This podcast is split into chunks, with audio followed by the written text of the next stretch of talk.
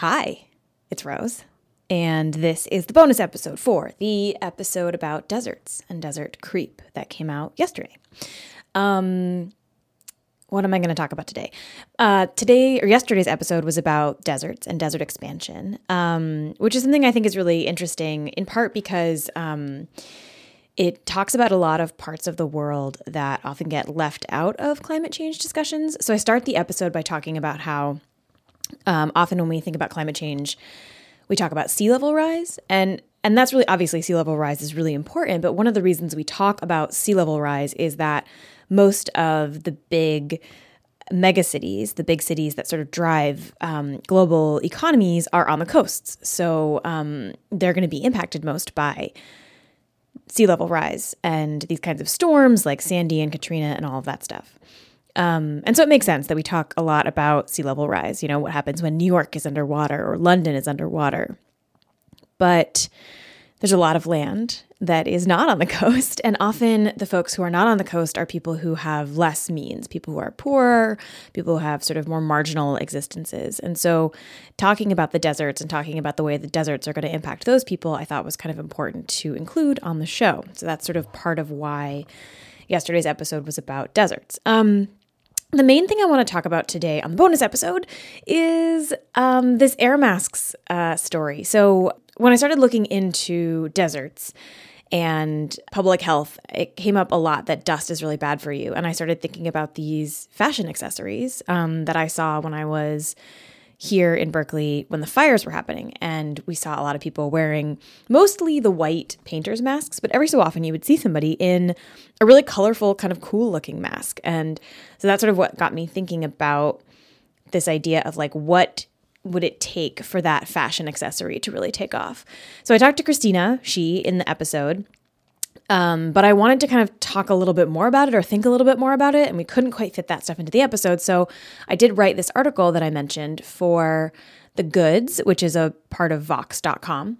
Um, you can read it now. It's in the, the link is in the show notes for the episode yesterday, and it's also in the show notes for today.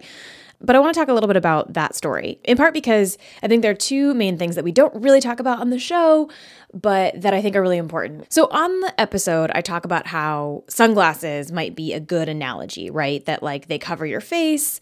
Um, they, you know, went from being kind of luxury wear to something that everybody was wearing. They have all these different styles and the way that masks would probably have to have in order to be a true kind of accessory that we all see all the time. And one of the people I interviewed for the Vox story, Chris Hosmer, um, he's the head and sort of creator of AirPop, um, which is a company, a Chinese Chinese company that basically makes air filtration masks that filter out pollution and that are actually specifically designed to fit Asian faces. So, what he found when he was um, living in China and looking at all the masks that were on offer, a lot of them they don't fit a, face with like a low nose bridge um, sort of a differently shaped face.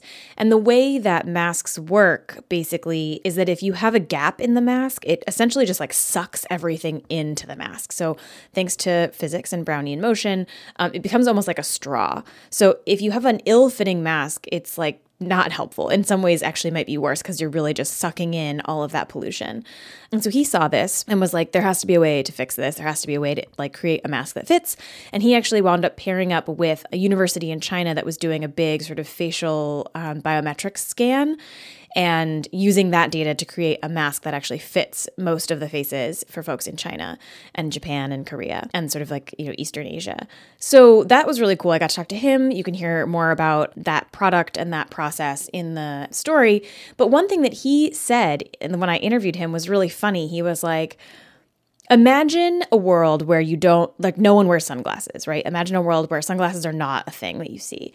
And you try to pitch the idea of sunglasses to someone. And, you know, you're like, you're going to wear this thing that is opaque, that covers, you know, one of the most expressive parts of your face, you know, the window to the soul. The eyes are the window to the soul, some people say. And you're going to do that because there's this invisible thing in the environment that's going to, that's hurting you and you need to protect yourself. And like if you had never seen sunglasses before and were not aware that the sun's rays could be harmful, you would think that person was like totally a scammer, right? You'd be like, that's ridiculous. I'm not going to buy that or invest in that. And he sort of said that like masks are kind of in the same position right now where you're telling people you need to cover up your mouth and the big chunk of your face to protect yourself from something that you can't see and that not everyone always necessarily admits or agrees is a huge problem. Um, and this gets us to the second piece of thinking about what would make it what would it take for masks to take off. And that's that in some places air pollution is kind of a political issue. So in china for example um, there's been a huge problem with air pollution for a long time but the chinese government has kind of been pretending that it doesn't exist. And that's because china china's government at least um, really sees production and increased production and sort of development and industry as really crucial to their plan, right? To become a world power. They really want and need, they think, to um, ramp up industrial production and make sure that they're competing at a certain level and building all these new cities. And, and all of that comes at a cost, at an air quality, air quality cost. Um, but so the um, the Chinese government for a long time was sort of pretending that there was no air pollution. So it was sort of this weird thing where people in, you know, Hong Kong or Beijing would see that there was air pollution. I mean, you could see it. The air was uh, clearly like not the right color, but the Chinese government was kind of saying like, no, no, it's it's not a problem. There's there's no problem. And so when you are a, a company that is trying to sell a face mask, kind of flying in the face of what the Chinese government is saying is happening, it makes it a lot harder to even to sell something because, you know, some percent of people believe that there's no problem. Other places you hear people say things like, oh, well, my parents never wore masks and they were fine, so I'll be fine. Um, or, you know, what is a mask really going to do to protect me? Um, you hear that a lot from folks in India who, um, and India has the highest rates of air pollution of any country.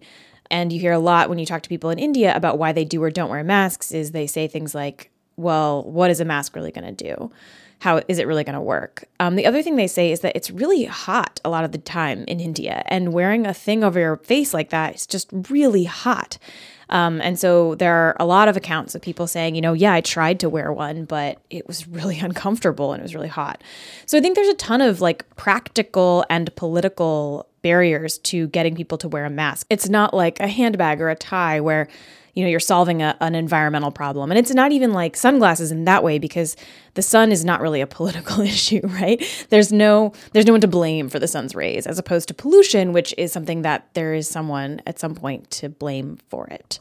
And then even even in places like the United States where you know we are lucky to have relatively good air quality there's a flip side there too which is that even when there are situations where the air is not good people still don't want to wear masks because they think that they don't need to. Um, there are some places, like in Utah, where actually the air quality can get pretty bad um, during the winters because of the way that their weather patterns work, and people don't wear masks. And there's actually a big public health push in Utah right now trying to get people to wear masks. The last thing I'll say, and I, I think I probably should have said this more in the Vox piece, um, and I, I'm, you know, it's one of those things where you can never include everything that you want in a story.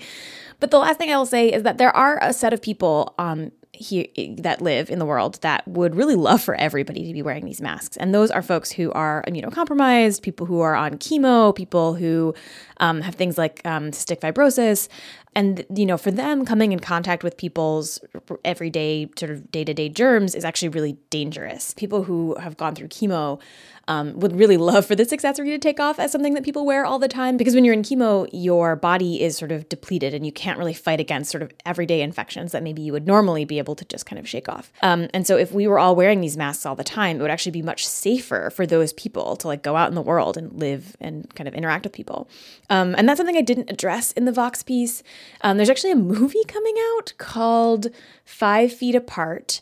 And I've seen a lot of folks with cystic fibrosis. It's a movie about two kids with cystic fibrosis who like fall in love. And I think there's a really sad ending because it's like a story about people with illness, and apparently those people can never have happy endings in movies.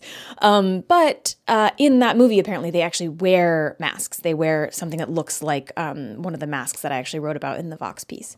Um, so I, am not recommending the movie. I've seen a lot of folks with cystic fibrosis talk about how the movie is not good um, and not a good rep- representation of their condition. And also, neither of the actors, the main, none of I think none of the actors in that movie actually have CF, so that's not great. But um, they do actually actually show them wearing masks in that movie, which is why I bring it up. Um, what else should I talk about? The only other thing I really have to talk about right now is that I'm working on a live, like a talk or a live show for April 4th at the Exploratorium in San Francisco. And it's going to be weird and it's going to be fun, I think. And basically, um, it's about the anniversary of ARPANET, which is um, one of the early technologies that kind of led to the internet and it re- revisits an episode that we did way back in season one, which, by the way, total aside, May 12th of this year is the four year anniversary of Flash Forward, which I'm very excited about.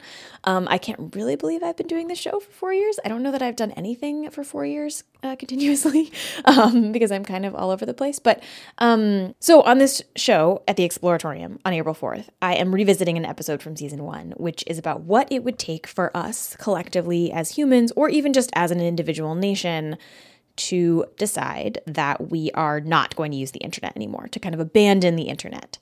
It was a really fun episode to do. I got to interview this historian named Finn Brunton, who is super smart and really interesting. And he actually presented me with a couple of different ways that this could happen. And on this live show, we're going to go through one of them. I'm not going to spoil it. Um, there will be actors playing various politicians. I will make a bunch of fake memes. It's going to be weird and it's going to be fun, I think.